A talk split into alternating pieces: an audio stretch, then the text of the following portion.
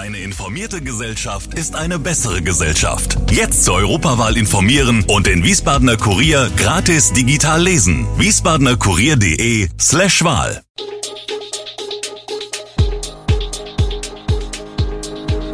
Gude, unser morgendliches News Update.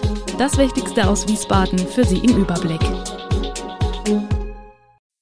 Guten Morgen aus Wiesbaden an diesem 9. August.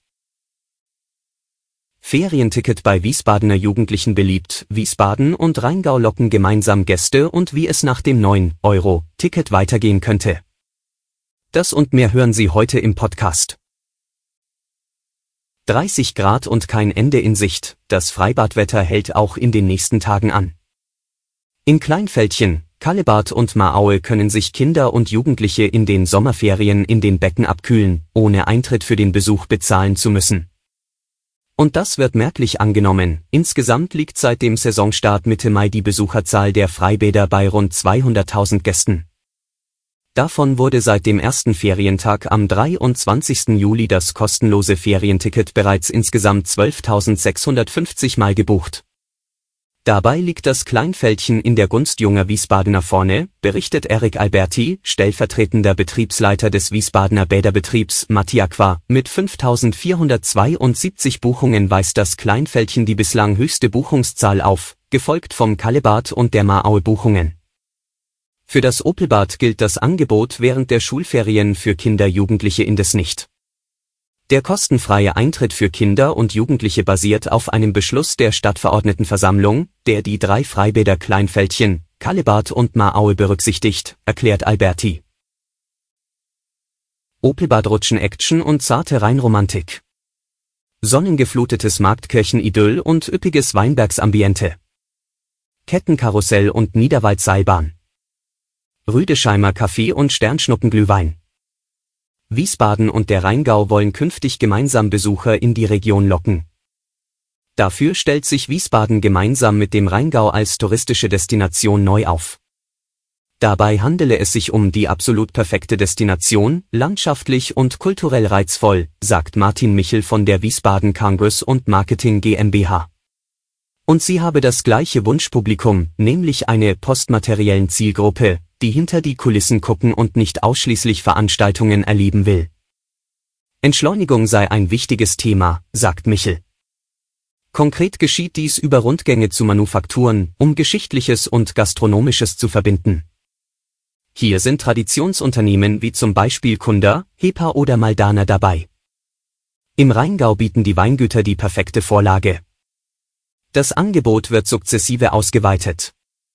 Auch die Touristinformation wird umstrukturiert und dann vorrangig Manufakturenprodukte anbieten, alle mit Ursprungsort Wiesbaden im Rheingau. Es gibt noch viel zu tun, wir sind im Prozess, berichtet Michel. Die Politik sucht händeringend ein Nachfolgemodell für das 9-Euro-Ticket. Ob 29 Euro Ticket, 49 Euro Ticket, 69 Euro Ticket, Überlegungen gibt es viele, doch so richtig weiß zurzeit noch niemand, wohin die Reise gehen wird. In Hessen spricht sich Verkehrsminister Minister Tarek Al-Wazir, Grüne, deutlich für eine Folgelösung aus.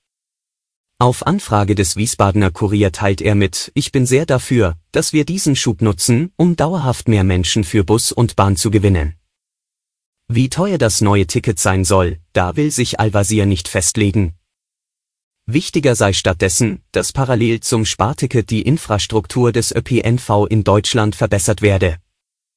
Und dafür brauchen die Länder Geld vom Bund.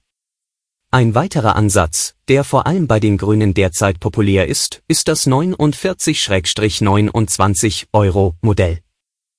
Dieses Angebot sieht vor, dass Bus- und Bahnfahrer die Wahl haben zwischen einem 29 Euro Monatsticket, mit dem sie preiswert in ihrer Region den ÖPNV nutzen können. Oder einem 49 Euro Ticket, das bundesweit gilt. Aus FDP-Kreisen ist derweil immer wieder vom 69 Euro Ticket die Rede. Ein etwas teureres Angebot, dessen Finanzierung laut Experten dennoch jährliche Mehrkosten von 2 Milliarden Euro bedeuten würde.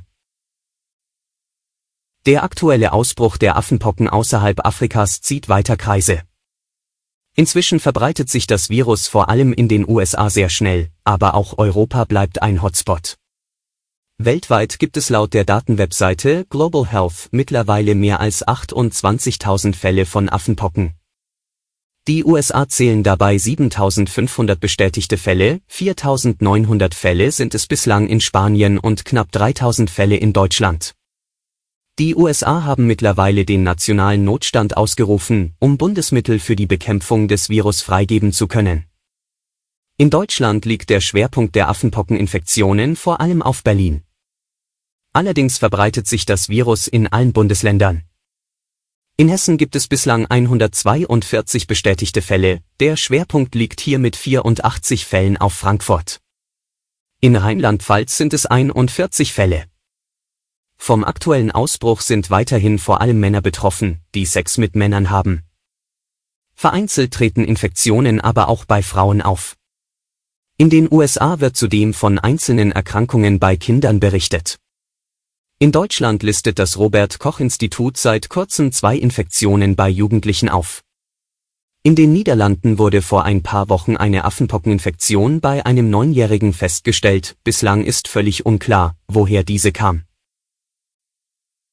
Alle Infos zu diesen Themen und noch viel mehr finden Sie stets aktuell auf www.wiesbadener-kurier.de Gude Wiesbaden ist eine Produktion der VRM von Allgemeiner Zeitung, Wiesbadener Kurier, Echo Online und Mittelhessen.de.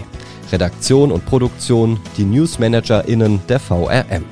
Ihr erreicht uns per Mail an audio.vrm.de.